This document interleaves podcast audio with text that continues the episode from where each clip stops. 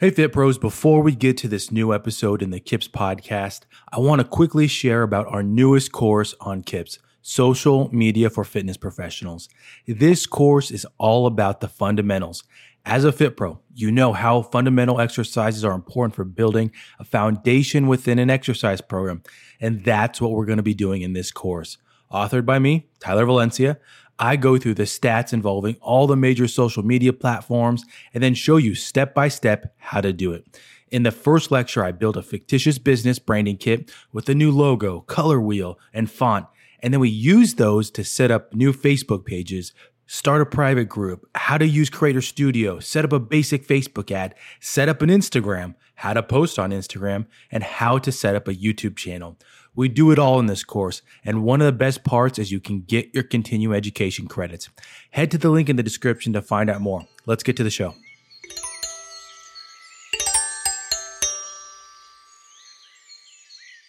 Welcome to the KIPS podcast. My name is Tyler Valencia, and I'm the president of KIPS and Time to Train Fitness. I have a guest that I recently met, but it's a topic that I'm really going to enjoy jumping into and sharing with our audience.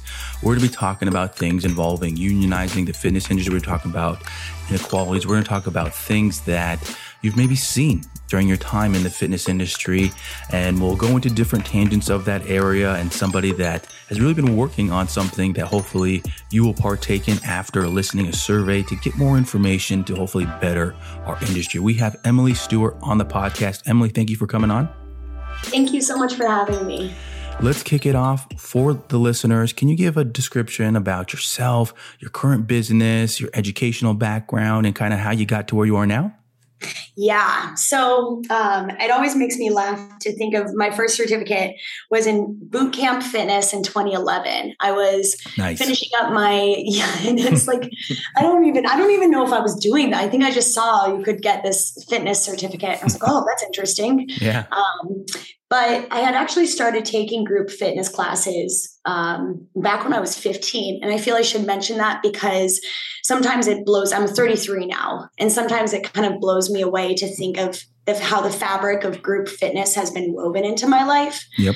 Um, and that was also the first time I took yoga. And mm. I'll never forget seeing, I had state, I had found a step aerobics class. My mom had kicked me out of the house for being too hyper. She was like, go to the rec center. Like, okay so I went to the rec center and I saw all these the step aerobics, and I I had been doing my mom's aerobic VHSs, and I was like, this is the real thing. So I jumped in, and after the class, the lights turned off, and I loved the class. The lights turned off, and all these people very solemnly started filing in. Mm-hmm. And I remember seeing this adult, older, like older adult man get down on the floor and get into what is happy baby pose I now know and I was I remembered he was wearing leggings, mm. and I was so disgusted. I was so disgusted, but I stayed. Like that was that made me curious enough. Um, and kind of the rest is history. I've always been a total group fitness groupie. Um, but yeah, you know, it, it took a little while. After 2011, I had some health issues. I actually was diagnosed as orthorexic mm. and went to treatment for orthorexia. Mm-hmm. Um, that was related to you know um, exercise addiction and food control issues. Mm-hmm. Um, and you know, group fitness played into that, and that was definitely the one of the dark sides of our industry that I noticed. Mm-hmm. And it wasn't until 2015 when I was living in England. Um, and I was living in a very small village, and I couldn't find a yoga class I liked. And I was like, you know what? I'm just going to teach it. Nice. and I found an online teacher training program, which at that time was completely unheard of. And it, it's Alanna Kaivalya's program. It still exists today. And it was now that I look back, now I have over 10 different certificates under my belt. I'll tell you what they are, but that yoga teacher training was the most rigorous it was the most in depth anatomically, psychologically, functionally, spiritually. It took me two years to complete. I was teaching as I was doing it, which is not necessarily kosher, but I learned so much by teaching and doing at the same time. Yeah. And, um, you know, I was a mentor in that program for a long time. So, of all my certificates, I'm most proud of that. And I think it's a really great example of how certifications don't have to look a certain way, but they mm-hmm. do need to contain a certain content. Yeah. Um, since that time, I've now done Pilates, uh, mat work. I went through the reformer training, uh, Les Mills body pump, same thing. I went through the training.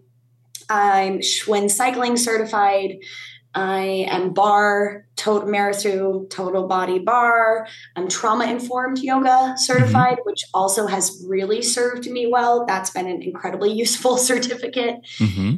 And um, I think that's all. But I also teach kickboxing. You know, at this point, I I can kind of teach I, with confidence, really kind of whatever I believe yeah. I want. Oh, I'm dance. I'm dance fitness certified too. nice. Um, so what through my career, like most instructors, I didn't plan on being an instructor. Mm-hmm. Um, but what happened was I realized I could go anywhere in the world and teach and I could also hustle. So I've always been, you know, working in restaurants. I'm a writer. I currently just today finished up a five month contract with Adidas or Adidas, depending on where you are. Mm-hmm. Um, and I've always just taught fitness. And I started to realize what it, that it didn't really matter where I was, so long as I could connect with my students and mm-hmm. have confidence in my ability to like read their body I could make it work. Mm-hmm. Um, and I actually started teaching online before the pandemic because of that, because I moved so much. Yeah. And I just was like, I'm sorry, I'm leaving Malta. And they're like, let's go online. sure. Okay. This is great. You know, started using Facebook and Zoom and FaceTime and all the things. Um, pandemic hit. I was, of course, 100% online. And then we moved again. I'm now in Austria and I'm working the same hybrid situation. So I've got some paid online, I've got some unpaid online like YouTube. Mm-hmm. Um, I have private clients, I have public group classes, and then I also, you know, supplement it with like classes in hotels. Nice. So I think I'm the epitome of a mixed income earning fitness instructor.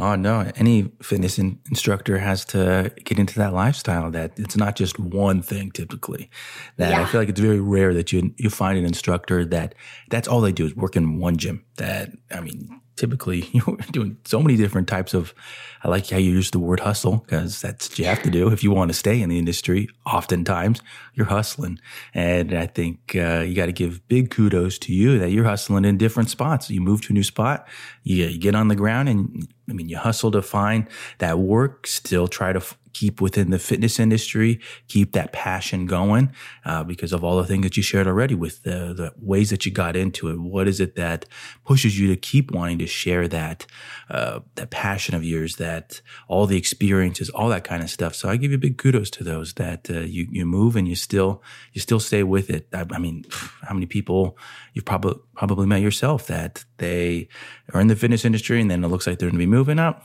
I'm gonna just gonna give it up. I'm done with it, and because it's hard. Uh, it's such a hard industry to work in, and that kind of segues us to the next question to just continue to build the base of this episode. Now, uh, it's not going to be the big meat and potatoes of it, but uh, I thought it was very big in terms of uh, it's it's fascinating to hear. It's just fascinating to hear. Uh, you shared with me prior to this recording how you had an attempt to unionize the fitness industry. And I don't know how long ago it was, but mm-hmm. can you share some of that information, what you went through, what it was like, and even just how long ago that was? Yeah. Well, thanks so much for those compliments. Yeah. It's always, you know, it's always, uh, it's nice to hear yeah. this industry like i said you know this industry almost killed me over and over again i feel like a cat with nine lives here and i've only been mm-hmm. you know teaching full time since 2015. Uh, but it's also saved my life and made a better life time and time again too. So mm-hmm. it is fickle. It's fickle. Um, yeah. So in January of 2020, I had been back in the USA for two years after being in Europe, and I in January in 2019 I had 21 sources of income, wow. and I think 18 of those were fitness. And then, you know, one of them was private clients, which was actually a handful of private clients. So you can imagine like what that year looked like for me. Mm-hmm. Um, and I was in Seattle. and so there's just there's a gym on every corner hmm. you know that people are there's so much to say for is the local community into private sessions are they not you know there's every community is different in seattle you you could teach you know 5:30 a.m. to 9:30 p.m. which I often did every day you mm-hmm. know so I was so burnt out I had lost and gotten so many jobs I had you know no sick time, no paid vacation time. I had horrible interactions with employers. I had horrible interactions with other employees. I had weird interactions with students. Mm-hmm. And I was so fed up with the whole thing. I was making good money, but like the cost, you know, was so intensive. And it was such a vicious cycle.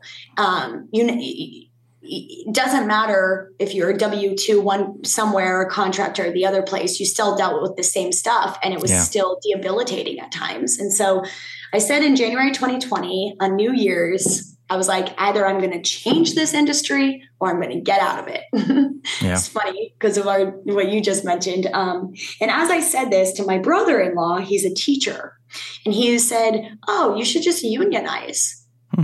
And I was like, what? So I kind of played with the idea, the idea, but in the meantime, I bought a van and I planned to use my writing skills, quit my jobs, go on ClassPass, and van my way around the USA and just mm-hmm. tell the stories of individual instructors and basically start to see was my story unique and was my hunch that this industry was cannibalistic true. Um, so I had was setting that up and then coronavirus hit. Oh. And so at that point, you know, I was pretty stoked, to be honest with you, because my life was, even though I was still teaching literally eight on average classes a day, and I demonstrate the whole class, mm. even with private clients. It's like mm. one of my things. Yeah, it's crazy. Um, but that's how it happens. And I've worked with a lot of people with like disabilities, and so it kind of helps. But anyway, mm-hmm. um, I, you know, I was home and I thought, you know, maybe by that time I actually had already, sorry, let me back up. I had already started to do some reach out to unions, mostly just as like a fact finding sort of mission, not planning on actually to unionize. I had mm-hmm. started researching maybe what a good union would be, just very light. Um, then when coronavirus hit, I was like, okay, so I can't go on this van trip. Why don't I go the union route? And so um, that's when I got connected with the machinist. So this is the machinist in Seattle, and I do want to give them a shout out. All the names that I mentioned here today and the organizations that I've worked with, um, I absolutely am grateful to them for even considering our plight. Um, regardless of the end result. So mm. the machinists were connected to me. So this is by this time it's March 2020. Um, I'm working with a machinist. They had come to me because they had recently unionized truck drivers, mm-hmm. which seemed like an impossible feat because truck drivers are contractors. Mm-hmm. And I don't want to get too much into the weeds of unions, mostly because I still don't really understand them. Mm-hmm. Um, but basically, unions are not built for anything except for a traditional employment model. And so the fact that the union was able to get truck drivers together to form a consensus. They had been suffering um, from just people undercutting them basically at every stage of their journey. Mm-hmm. Um, so the machinists kind of were like, hey, maybe we can unionize some other non traditional industries. And that's when I literally, literally walked in the front door of the machinist union. I just went there. I had no mm-hmm. appointment. You know, it was very off the cuff. I didn't understand any of this. Um, so that launched a journey. Um, what really went well with that union was two things my efforts at that time. They let me, because of their connections with the governor's office, I was able to sit at the table of Governor Jay Inslee, literally wow. the Zoom table, and advise on the reopening of gyms. And I mm-hmm. only did it through the scope of fitness instructors' needs and students' needs therein, since we do have such a close relationship. Mm-hmm. Um, and interestingly enough, I was kind of set against a coalition of gym owners, gym managers, studio owners, and a lot of the time, how what we advised for safe reopening was polar opposite mm-hmm. yin and yang. And that was a very tangible expression of mm-hmm. the difference between coaches and instructors and the owners of gyms and everyone above them in the macro level of the fitness industry and that afforded me an opportunity for the lo- the legislative um, and advisory committees in Seattle to start to hear about some of the bogus stuff that goes on with employment and safety in our industry. Mm-hmm. And there were several moments when they're like, wait, what happens? And I'm like, yeah, before coronavirus, we didn't clean anything anyway. You know, we yeah, exactly. got hurt all the time. We have no paid time off. We have no vacation days. You know, all mm-hmm. of these things was like a shock. Um, and then the other great thing that came of it, well, I should say, actually, a, another thing is that the machinist helps so much fitness instructors uh, to learn how to manage the unemployment system, which got very messy. And at that time, I formed what I called Group Fitness Instructors United, GFIU, which is um, it's not an organization, it's not a 501c3. It's just kind of what I built to start operating from. Maybe it would become a union in the future, maybe a nonprofit. Um, and they worked with GFIU to provide all of these documents and papers and meetings and support for instructors who were having problems with unemployment. And that was huge. We, we helped a lot of instructors at that time. And I'm so grateful and proud of that. Um, the last thing that came of it was the union said, there's no real way we can unionize. And it's because of the first issue being that we don't know who you are, we don't know what you do, and we don't know if all of you agree on that. Mm-hmm. And it's true. Who is a fitness instructor? What do they do on a day to day basis? And is there any consensus between us individuals, me and my friend Rachel, who teaches strength? Do we feel like we're doing the same job if I teach bar class? And until all of us individual humans can come together and actually say, we are this identity. We believe in it. We are not getting the value that we deserve as this unit.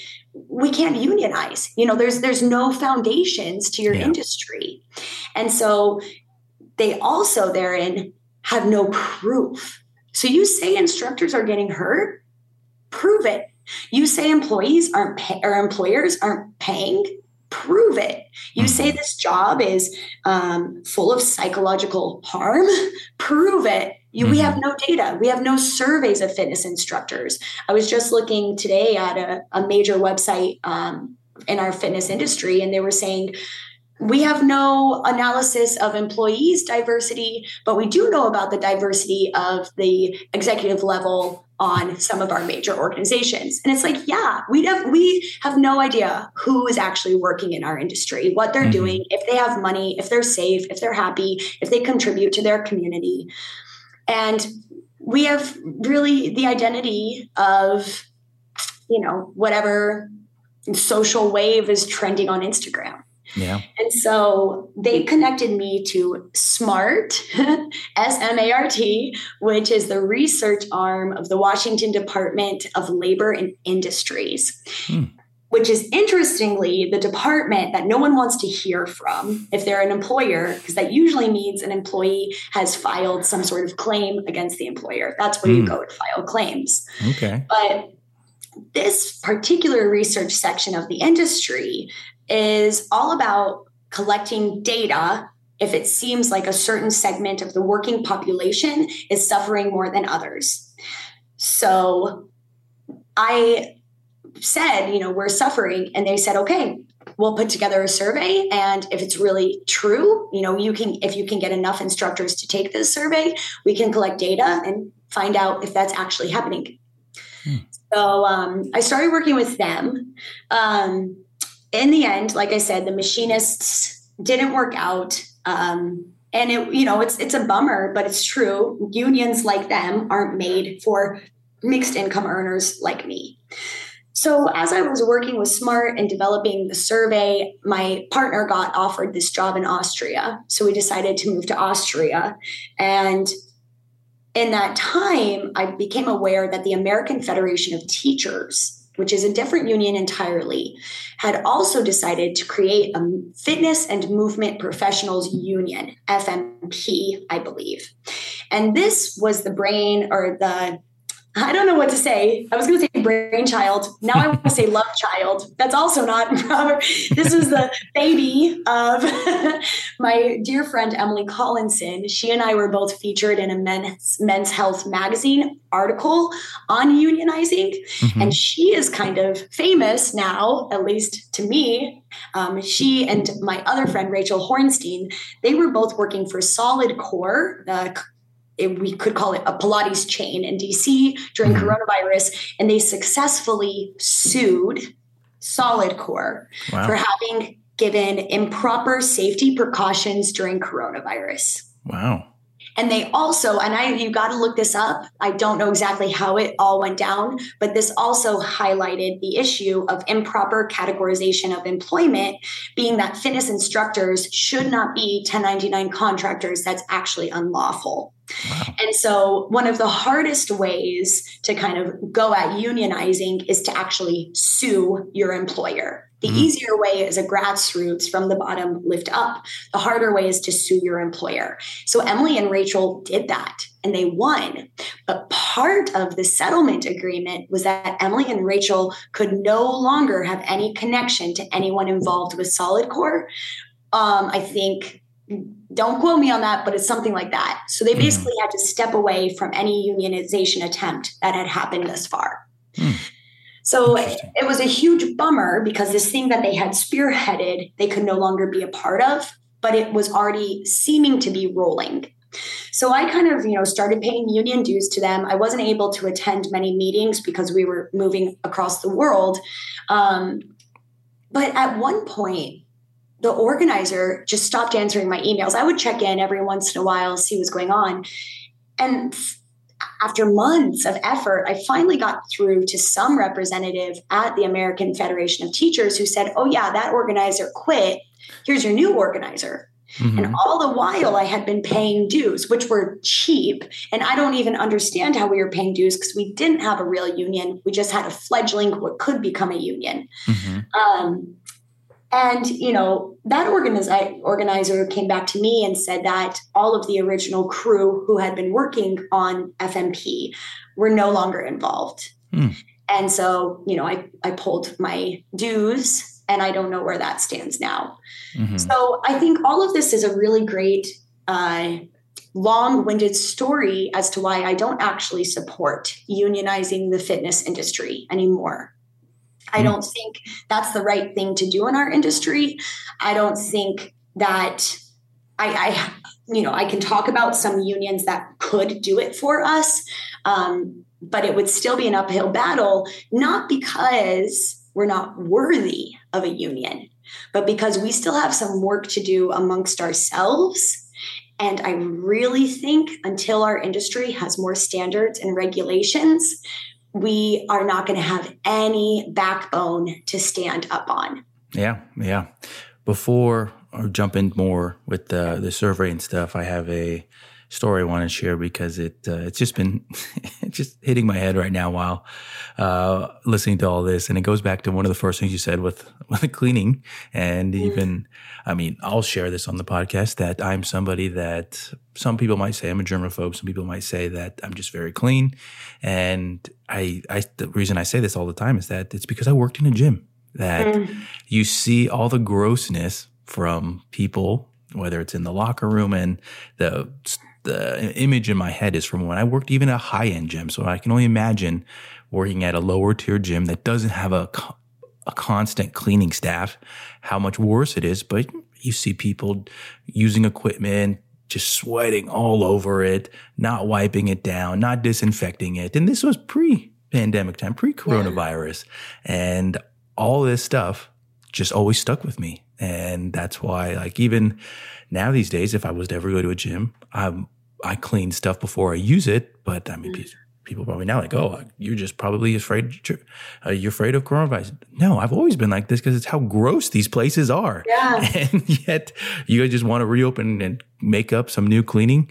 Uh, like requirements. Come on, you guys didn't clean before, and yet that was across the board. But that's gonna get away from the the main thing here. I just wanted to put a little uh, yeah. joke in there with things, but um, you know, with you're saying with the survey and everything, and, and the unionization attempt, uh, you know, that's part of. I feel like any industry is that we need information. I think that that's a good way. That's what I was thinking when talking about the survey, talking about things that people are asking. You need information. You need data to support your whatever you're trying to do.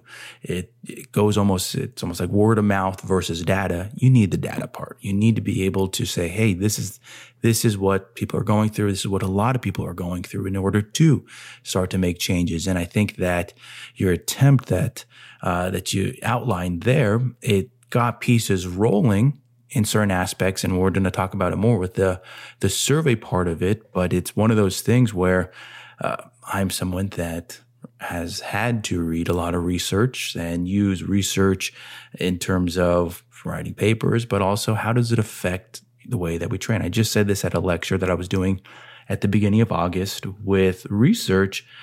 Research is done in perfect environments. They try to make them in perfect environments, which thus makes it hard to replicate when you are someone that's a regular trainer. That, but then some trainers may think, oh, then why do we need it? Well, you need it because it, it's guidelines. These are evidence based guidelines that help you hopefully make choices to better your clients. That's why you need it. And it kind of replicates or it kind of crosses over to what we're talking about now with this survey where there is no evidence based. There's no standard that you can look at, point at, and say, this is what we're dealing with. This is the demographics. This is the fitness industry. And part of it's because it's a very young industry. We're still growing. We're still evolving. But I thought the piece that I really, uh, that resonated with, with me was how you were talking about you don't know if somebody that technically works in the same industry, but most likely does something different, teaches a different format, is a different type of instructor if they feel the same way. That really stuck out to me mm-hmm. with that. And uh, a question that I want to ask you now is with some of these pieces, because we just had on the Kips podcast, Kate Finnemore, who uh, you are familiar with, that you are yes. friends with, and we're talking about inequalities on it. And I do want to if you can share some of those inequalities that people might have gone through and then maybe they don't even know I know that I, and I think I admitted on the podcast that I was, I fell victim to some of these, the things that she was mentioning, because I just didn't realize that that was, uh, it took me some time to think about it and be like, oh, yeah, that, that, that's not right. What are some of those things? Because some instructors listening might be like, oh, I've gone through that. I've done that. That's happened to me. And they don't realize it that they are being taken advantage of. What are some of those things?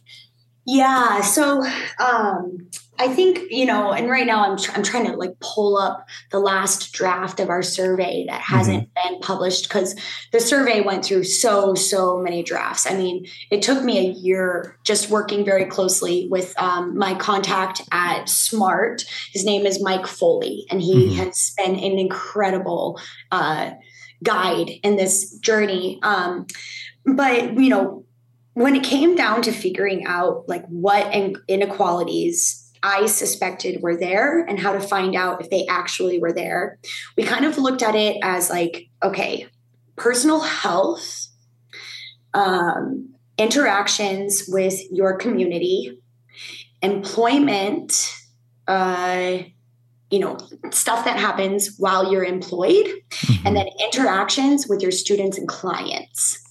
Mm-hmm. And all of those come together to form what's called workplace precarity. And workplace precarity, um, interestingly enough, is not just about what happens in the workplace, but how that affects your functioning as a member of your society and community. Mm-hmm. So, under each of those categories, for personal issues, uh, some of the things that instructors come to take as part of our job would be going to work sick, going to work injured.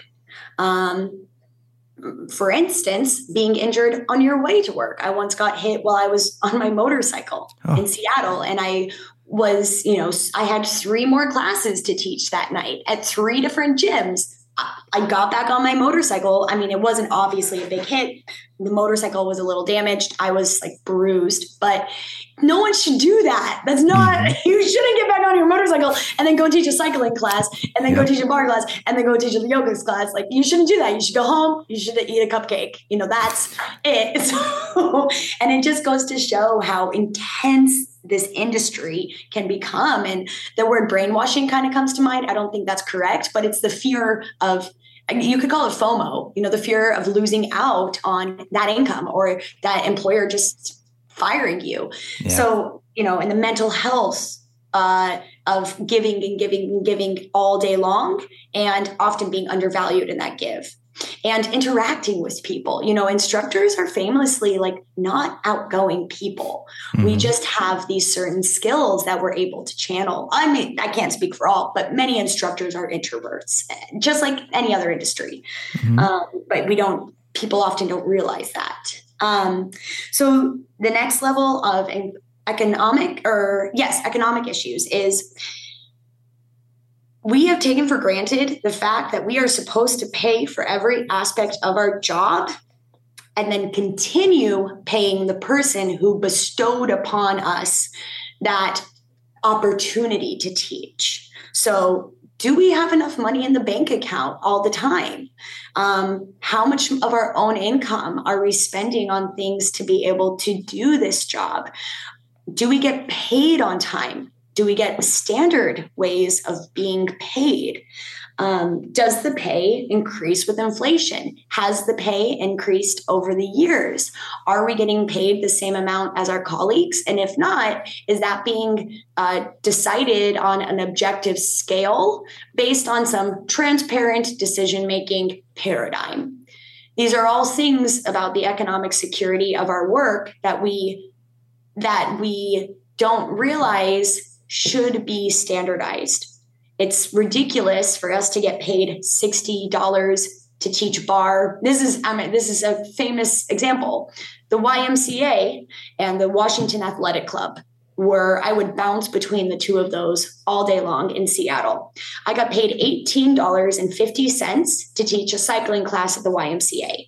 Same class, same music, same student population, a little different, you can imagine. But mm-hmm. you know, same we'll say same fitness levels of my students at the WAC, and I got paid, uh, I think it was $50 at that time. Same thing. So, you know, I'm okay with the YMCA paying a little bit less than the WAC because the members pay different. But to be honest, the membership isn't that different. Anyone who's been rich and gone to the YMCA knows they pay about as much as they would at the WAC, and they do it for you know the goodness. Mm-hmm. Um, so there's got to be some sort of scale that says if you're an instructor, you've been teaching this long, you're certified in this accredited organization, and you know you're getting positive feedback from the students who come to your class. Okay, you deserve between this and this. You know, yeah. and you know, and it's part of employment that you that you get to negotiate that. Um, so then next, I think it was talking about our community. So, do instructors vote? How do they vote? Um, do instructors feel represented by their government? How? Do they feel like they're represented by public entities in the same way other people are represented by public entities? Um, and I think this this leads into I don't know exactly how we where we kind of categorized it, but I think it was in this category that we started talking about gender, sexism, um, lack of representation for marginalized communities, being a person of color in the industry, um, being someone who you know wears a hijab or uh, any sort of scarf when they're teaching. Those mm-hmm. are when we started asking those kinds of questions, and the rates of sexual assault, if I am correct, are extremely high in our industry. Not only have there been uh, lots of publications about sexual assault in the yoga industry recently, but I myself have been sexually assaulted mm. by a student. And I know many instructors who've been sexually assaulted in a teacher training space, not in the yoga industry. Mm. So, you know, I think pretty sure that's where we put that in. And I think that's another thing, especially as a contractor. Like when it happened to me, I was, he was my private client. This was a, a relationship that had formed, you know, organically. Well, who was I going to go to? What Yeah. was I going to say? You know? Yeah. Um, and then the final part was public health. So this is saying, do your students get healthier? Do your students get fitter? Do they report to you positive outcomes from your work with them? Do your students pay you on time? How do they pay you? You know, how, how do you feel? There's lots of questions like, do you feel stressed when you work with uh, with your students?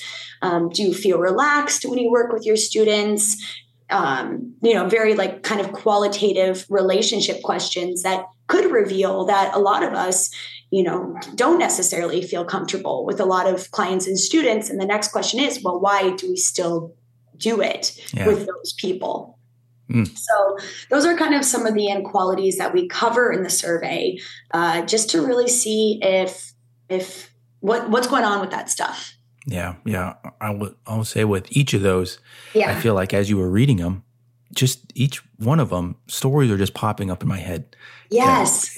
Instances where I have gone through those, and hopefully, people listening, there will be a link to this after uh, the episode in the description so that people can participate in it. But I'm sure they will go through the same experience that I'm going through just listening and speaking with you now with it. Uh, I mean, one of the ones that immediately popped out was talking about do you feel represented at the, the state level with your government officials? I would say most instructors say, I don't even feel represented with my gym. My Yes. managers don't even have the, ba- the best outlook for me. I mean, I could share that.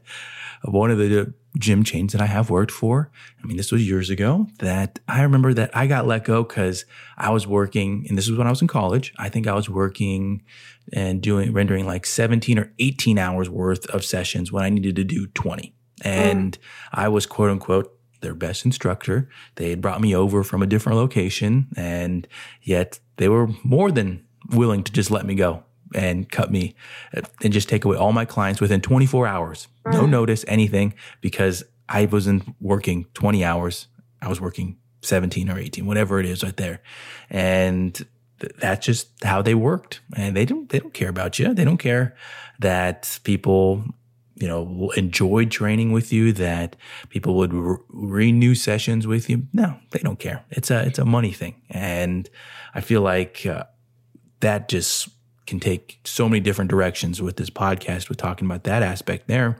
But with all of these items there, I mean, one of the things that just keeps popping out in my head is with all these items, any inequality, anytime you've gone through an instance, I think you were spot on with how you were describing them that you don't know where to go because you're worried about are you going to get paid? Are you going are you going to lose this client? Are you going to lose out on that potential money? Are you going to lose out on your job because maybe your employer just doesn't want to deal with it or you didn't follow the proper steps potentially after because of, you know, just the shock of whatever instance it was. There are so many things that you don't feel represented with even your own workplace. And so uh, things like what we're talking about now with with your survey and collecting that information, that's why it's important. Hopefully that urges people to take those steps to take that time. I think it states in on the introduction that it's going to take about 30 minutes to do. Uh, correct me if I'm wrong on that.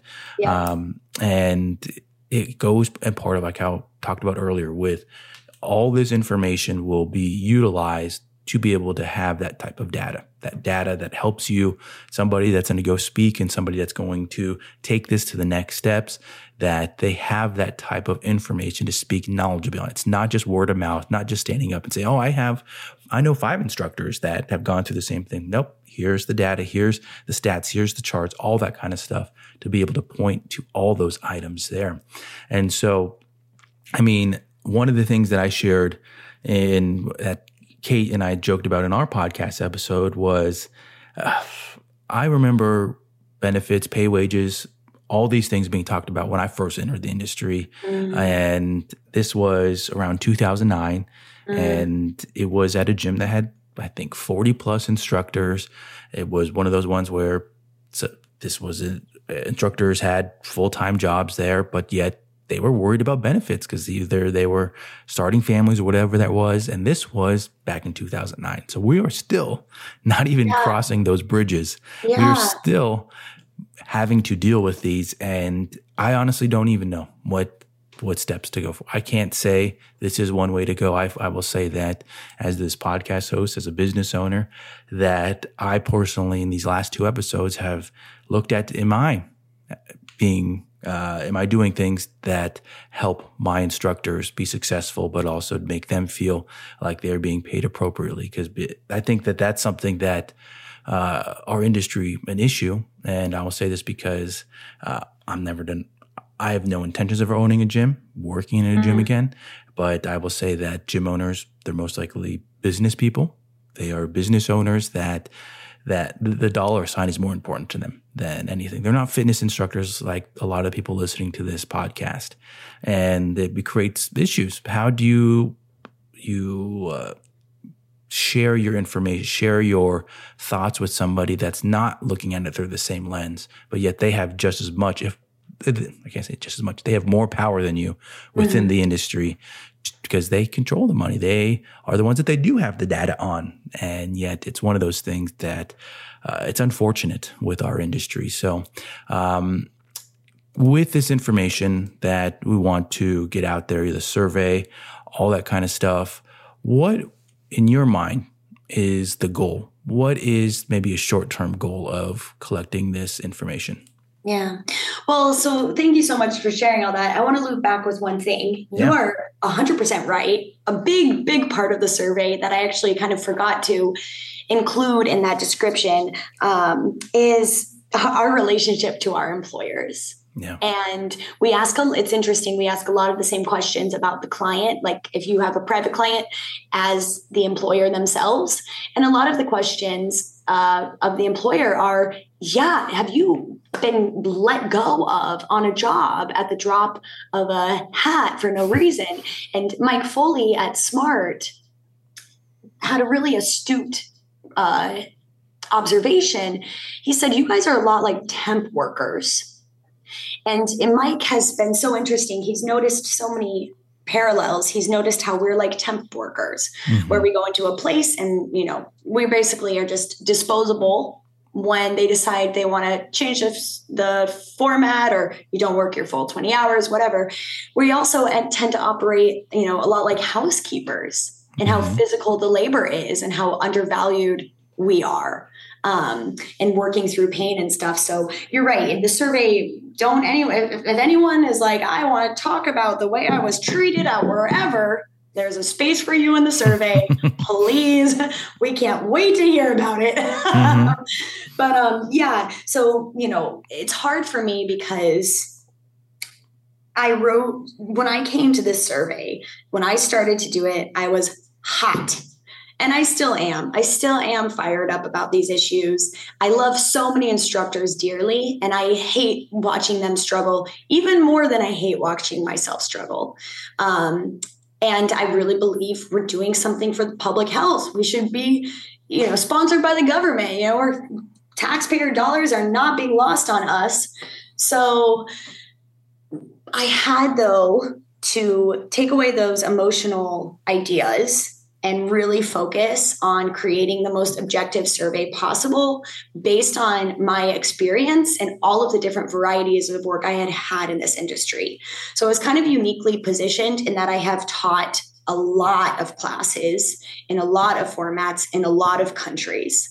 And so I could kind of see the whole scope of the different ways an uh, employer or an instructor can be treated. And it was really my job to go in and Mike gave me surveys of precedent.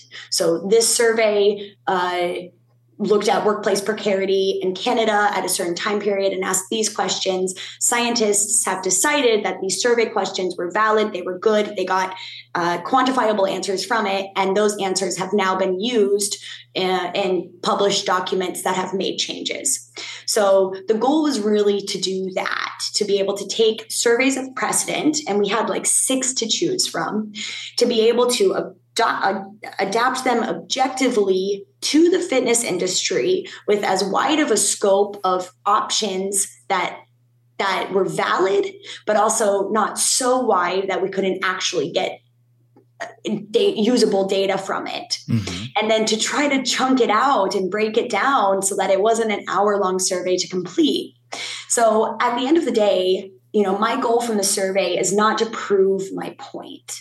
Um, and frankly, I think my point will be proved. So I don't, I don't need to hope for that, you know, but honestly, I just want to be able to say, this is what the industry looks like. Students, this is what we deal with. Employers, this is what you know you think you might have cut a corner there you're all doing it to us and we're all suffering that government these are people that are active parts of your community that are paying to be part of your you know taxpayer system. Look at the way that our lives are. And then most importantly to be able to go to instructors and say truly friends we do have some commonalities. And with that data we can move forward instead of just complaining on Facebook forums all the time. That's a good one. Uh, what is the goal for how many people need to complete it? Oh my God, that's embarrassing. Uh, so, the beginning, so just based on the sub lists that I was part of in Seattle, substitutes here, there, uh, I had 800 instructor emails. Mm that I had literally sent an email to or been part of an email chain on in the past. So I thought if I, you know, can organize some people with Group Fitness Instructors United, I can get and I can get at least half of my immediate contacts, so to speak, and then, you know, maybe I get in a blog or something. I thought I could get a thousand respondents. But I have really I don't want to say I've dropped the ball, but in moving to Austria, you know, that was a lot. When I moved here, just kind of also another story, when I moved here, the government of Austria decided that being a freelance fitness instructor and writer wasn't substantial enough uh, or dependable enough income. I've made as much as my partner all these years, if not more sometimes, but wasn't a dependable enough read between the lines traditional income to actually bring my partner with me as a dependent. So I had to go get a job as a housekeeper in a hotel because mm. I didn't speak German and then still was teaching online after that, you know. So it's not just the USA where this where we're not recognized. And in mm-hmm. fact, it's worse in other countries. I think in some ways, I think capitalism in the USA really adds a huge um, hurdle for us and adds a lot of like guilt and shame. But lack of recognition, lack of pay, lack of benefits, that's happening all over the world. Yeah. Um, so whatever we do here, I really believe will have a cascading effect um, mm-hmm. globally. Um, but where was I going with that? the number. The number. What's the goal? Oh God! Oh God! See, I, my my brain was like, "Don't go there." so I wanted a thousand. I have been really not doing as well as I hoped I would do. It's been harder to get people to respond than I thought it had been. And I think we're at about 250. And you know who's to thank for that? Kate, who nice. you just had. She she has individually what we've come to find is that we literally have to reach out to one person, send a personalized message to them. Say, hey, I care about you. I care about our industry. I care about us. Will you please respond to this survey? It's the first of its kind. We're getting data on fitness instructors' lives, livelihoods, precarity. Mm-hmm. And if we do that, people will reply. The other big issue we have is not only how many respondents, um, basically, if we can get 200 minimum completed surveys, then that's enough to start to make some uh, decisions, at least as to what else we need to study.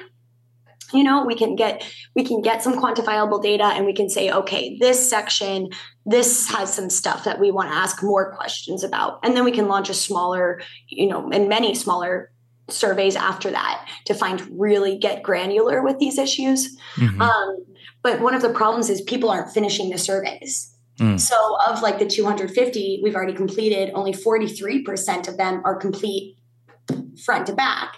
Mm-hmm. And okay, fine, then we can gather the data from those sections, but it'd be really great just to have 200 full complete surveys to where, you know, we can actually say this is the landscape of this person's career. Yeah. Yeah.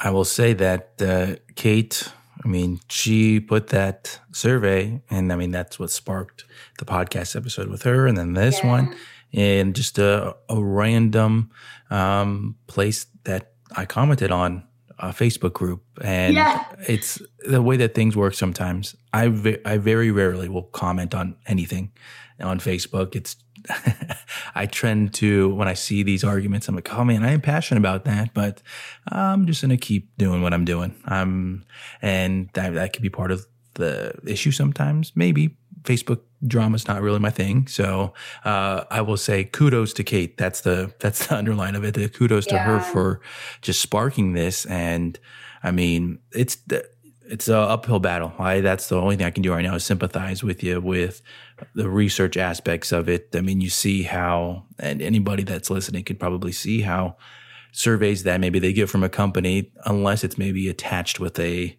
uh, like a five dollar, ten dollar off Amazon credit or something like that. They're like, okay, yeah, I'll, I'll complete it. But if it's just okay, you need to do this.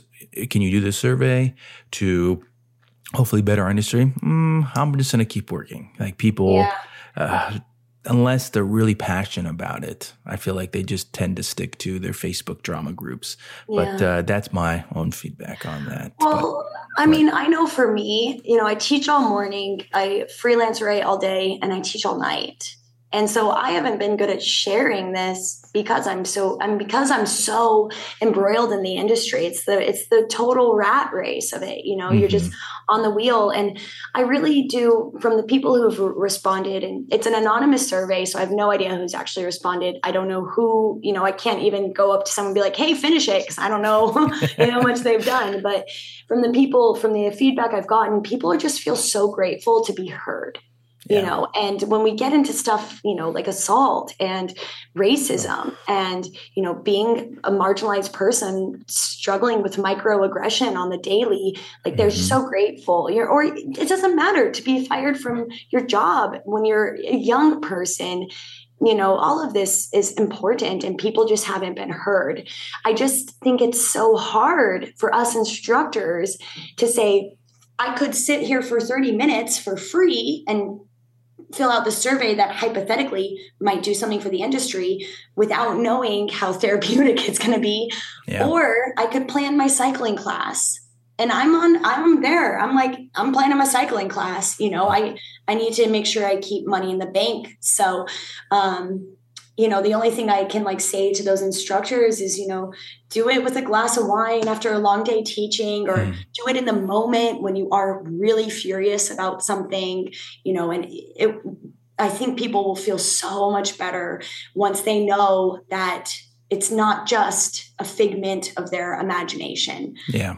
Um yeah that's good. That's good. And so we'll leave some information about that in the description to get hopefully get some people clicking on it, get uh, people that listen to this episode, hopefully that sparks something with them. I think that was a great way to hopefully connect with somebody that's listening right now and they do feel passionate about it, or maybe they are on the fence about it. That's hopefully that little push that they need to just take that time because it's a step. It's a step in a in a direction, I think a positive one, but it's a step in a, a direction that hopefully pushes our industry forward. There's so many things that, in my opinion, our industry is just fueled by by money.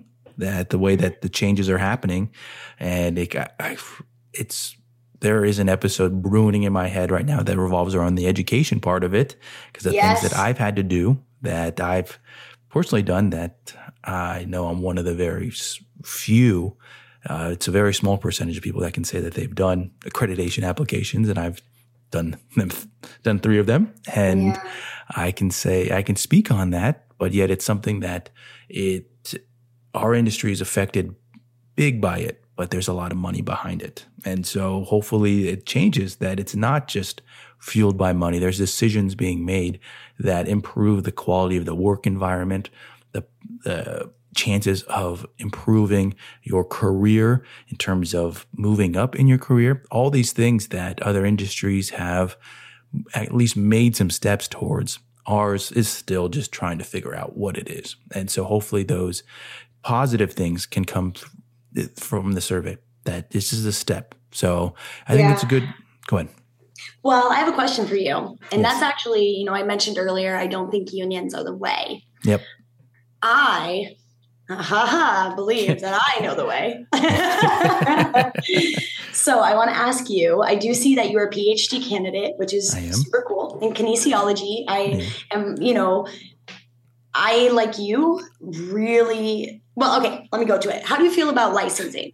what, what do you say about the idea of instructors being licensed professionals? Uh, I will say that I, the way that I'll answer this, and I'll, i got to put my joke in here first that it's very rare that somebody asks me a question. And sometimes it, it, throws me off. I'm like, wait, you're asking me a question? Like, this is, I'm the host of this podcast. It goes the other yeah. way. But it's okay. This, I believe in you. This, as with this one, I see both sides of it because uh, for anybody that's listening to this podcast, they know that I have worked for two of the I'll call it top 10 educational companies and I started my own. And the two that I worked for that did have accredited certifications, I played a part in that process for it. And so I see it from that aspect, but I see it from the instructor side of it. The big issue from the instructor side is that there are so many instructors that do not have a college degree. So what, what is the plan for them? What then becomes the plan for them that are they grandfathered in? Do they, is there a program that's another have to go through? Why would somebody that's maybe, uh, you know, 40 plus, 50 plus, that's an instructor that's been in the industry for 20 years, why would they have to go through that? These are questions, big questions that will affect a lot of people. Um, but I think at the same time, this topic from the instructor end, newer instructors, it can benefit. It can create better, um, uh, communication between industries, the healthcare industry, uh, a big thing that any Fit Pro, if you were to say, what if people could use their health insurance money for personal training? And that mm. that would help then their overall health that they would be able to work better they'd be able to be better people they'd be, hopefully have less dependence on pharmaceutical drugs. We can just go on and on and on and on and on from all the benefits of it. Okay yeah what are those steps? How do we do that? And because as we look at it now there's a there's very few, if not just a handful, that of health insurance companies that will allow that kind of stuff because I mean, will be like, well, exercise helps. Exercise is an mm-hmm. answer. So uh, from that end, but from the business side of it, from I'm going to go from the gym side now. That gyms they most likely do not want yeah. any type of licensure. They do not want it, and it's it's a money thing because it is much cheaper to get somebody that came off the street that does not have any experience to get them certified and uh, hopefully teach them up for a little bit, make some money off of them, and then just dispose of them. If you get somebody that is now licensed, it, they have more education, they have more knowledge in that area, they're probably going to want more money, they're probably going to push back on businesses in that aspect. And so it goes both ways in terms of, um, you know, gyms, instructors from the educational side of it.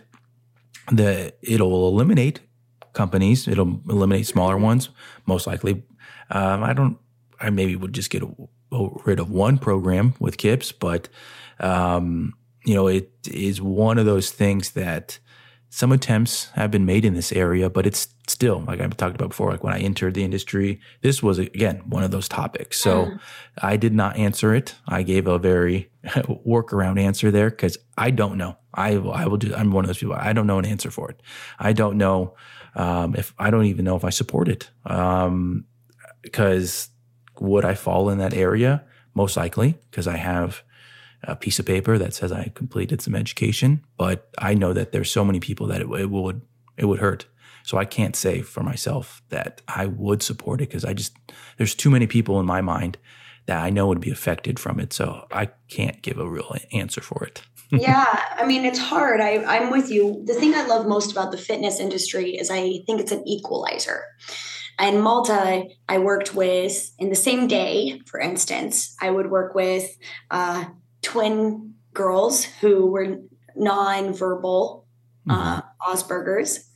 I would work with a swimmer with one arm. Mm. I would work with a crew of 60 year old ladies I would work with a bunch of sexy, hot yogi Mhm. young people, Mhm. and I work with a millionaire, or I guess he's a billionaire, uh, but they, I mean, like one of the richest people in the whole world, you know? Um, and it didn't matter. It didn't matter what you look like, where you're from, like what you had. A burpee still sucks yeah. that's why I love the fitness industry. And it is the same for instructors. I've heard stories about kids from the slums of Brazil. I hope that's an okay word to say. Um, you know, not good spaces in Brazil being shipped up here to be jujitsu instructors. And then they become local celebrities and they finally, you know, get the respect and pay that they had never expected to get. Um, I love how equalizing the industry is. I love that a Zumba instructor can take a Zumba instructor course and become that and really benefit their students, themselves, their people. However, if we want all these people to have opportunity, we also must be concerned about their protection. Hmm And if we want to protect people, we have to be able to validate their skill. Yeah. So the licensing might not need to look like physical therapy licensing. It might not need to look, you know, um, like sitting the bar or something like that. But to me, licensing goes hand in hand with having an objective, non biased public or nonprofit entity that serves as the reporting board. And I look a lot at the American Bar Association. That's a volunteer run organization of lawyers by lawyers. They keep lawyers safe, they hold lawyers accountable. You can report to them if there's an issue, and they're constantly working on making the industry better. They're amazing. Their publications, their science, their thirst for knowledge, their self protection, and it's all nonprofit. So I don't see why something like that couldn't happen in our industry. And Mhm. again, you know, if we can create the proper licensing structure, I mean, every Zumba instructor needs to know how to give CPR. Every Zumba instructor needs to know the signs of heart attack and stroke. Every Zumba instructor needs to know that the knee bone is connected to the leg bone and how those work together, you know, and it's an unfortunate reality that people haven't learned it hmm and that's still happening. This dance this dance certificate course I taught, they were it was so bad, and they didn't even know about copyright for music. And they're telling us to go, you know, walk into these commercial spaces, charge money, and play Britney Spears. It's like, no, you can't do that, you know. So I do think that there are certain standards. I do think there could be like a graduated system and that pay can match, you know, and as a compelling reason to continue educating yourself, you could get your one Zumba certificate and you're not going to get paid that much. And you know, you're going to know the basic foundations and Zumba. And then from there, you can, you know, potentially earn more by further educating and further niching out. Um, but that's then where unions come in. Because if we have a union, the union pays for all of that. So when I when I think about unions, when I think about licensing, when I think about protection, I really think they all go hand in hand. And I would lean toward licensing first, only because in this brief research I've done, I think a lot of people are getting physically injured in our industry from lack of um, proper training Yeah. and that's that's the thing our government will listen to the most unfortunately if we say we're underpaid they're like roll their eyes but if we say people are cracking their skulls in pilates reformers classes that's a little different Yeah. Oh, yeah. And you can go off a big tangent right there with, uh, I mean, different types of legal battles. And I just heard about one recently that, Uh, but, um, you know, those are things that it's good insight. It's very good insight. And I don't want to push it too much on that one because, yeah it's Oh. contentious oh yeah, but um, really solid right there with this information. And you know, for people listening, I, I do hope that they take that time to just contribute in, in that way. I think it's part of being an industry. You do things to also help your industry. Do not just have a me, me, me. You, got to look at it in terms of why you entered it to help others. And in this part, in the survey, you're helping other instructors. So yeah there will be information about that in the description. We're going to get now to the podcast takeaways for this episode, and it's going to be a good one in terms of, um, you know, this question, as I always mention, every instructor, every fit pro takes this question a different way because of their experiences. And with Emily, I mean, she shared that she has worked in different countries, worked in different areas, uh, her education, and even the work she's done here. She shared different stories. So of course, her insight, her background is going to depict her, how she responds to this. So I'm excited for it. Emily, what are three myths about the fitness industry? Okay, myth number one instructors just want to get paid to work out. myth, and all time. Myth number two someone who works out in front of a camera for social media is a coach or an instructor. Hmm. Okay. Number three, only people who are obsessed with exercise and strength should bother to learn about the science behind movement. Mm. Oh, man. and you want me to, to give feedback on one of those. Oh man. Okay, I'm going to say the last one. That's going to be the one that I'm just going to briefly expand on because um, Kate and I kind of talked about this with the education of uh, entry level certifications, group fitness, personal training. But I would say that group exercise, if that is should be interested in those items, I feel like that's one of the areas that we see less of we see more of uh, with group exercise formats, more just thinking about the the cueing and putting together a class. But well, why are you putting certain movements in that in that choreography? Why are you putting certain exercises, different populations in these positions? Because group exercise instructors they see so many more, they probably triple, if not even more, people per day because they because of the format they teach and being diverse and it makes it hard it makes it tough it's one of the harder things in my mind so that's to be my response to that before we sign off emily can you give information about websites social media links all that kind of stuff Yes. Okay. So my mine's extremely easy emilystewartfitness.com. Uh, the organization I'm still, you know, kind of operating under, you could say, is Group Fitness Instructors United. That's gfi-united.org. Also, the handle GFI United. Of course, my handle is Emily Stewart Fitness everywhere. Easy. Mm-hmm. Um, I also want to mention, I'd like to mention, actually, I should have said this. I do think that there's two, if you want to go look more into unions, mm-hmm. there's two unions that are really exciting, that are changing the way unions are known. The first specific to our industry is the Yoga Teachers Union in Great Britain. That's yogateachersunion.co.uk. And they have unionized yoga instructors across different uh, locations, different geographies, and different studios. That has never been done in the history of any type of work before Union. So it's very exciting. Look them up. And then um, based in New York, I believe, but they're also national, is the Freelance Solidarity Project. That's freelancesolidarity.org. Um, they're part of the National Writers Union, and they're a union for digital creators. Hmm. So, again, freelance contract, not tied to an employer, and a variety of different modalities. They recently passed what you might have heard about the Freelance Isn't Free Act in New York, which protects protects gig workers um, from not being paid.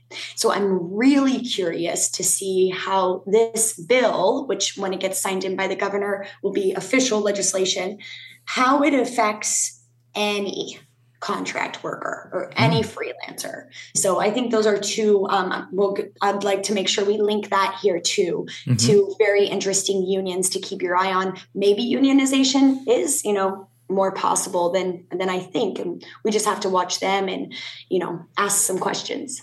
Great stuff. Great stuff. Um, all that information will be in the description to go find out more, and especially information to connect with Emily if you want to follow her, all that kind of great stuff. Thank you, Emily, for coming on Thanks. this podcast, sharing all this information. I mean, this episode flew by. Easy, easy listen. So, thank you so much. Thank you. I really appreciate what you're doing. I'm so impressed with Kips. Um, so keep being uh, the right kind of leader. Thank you.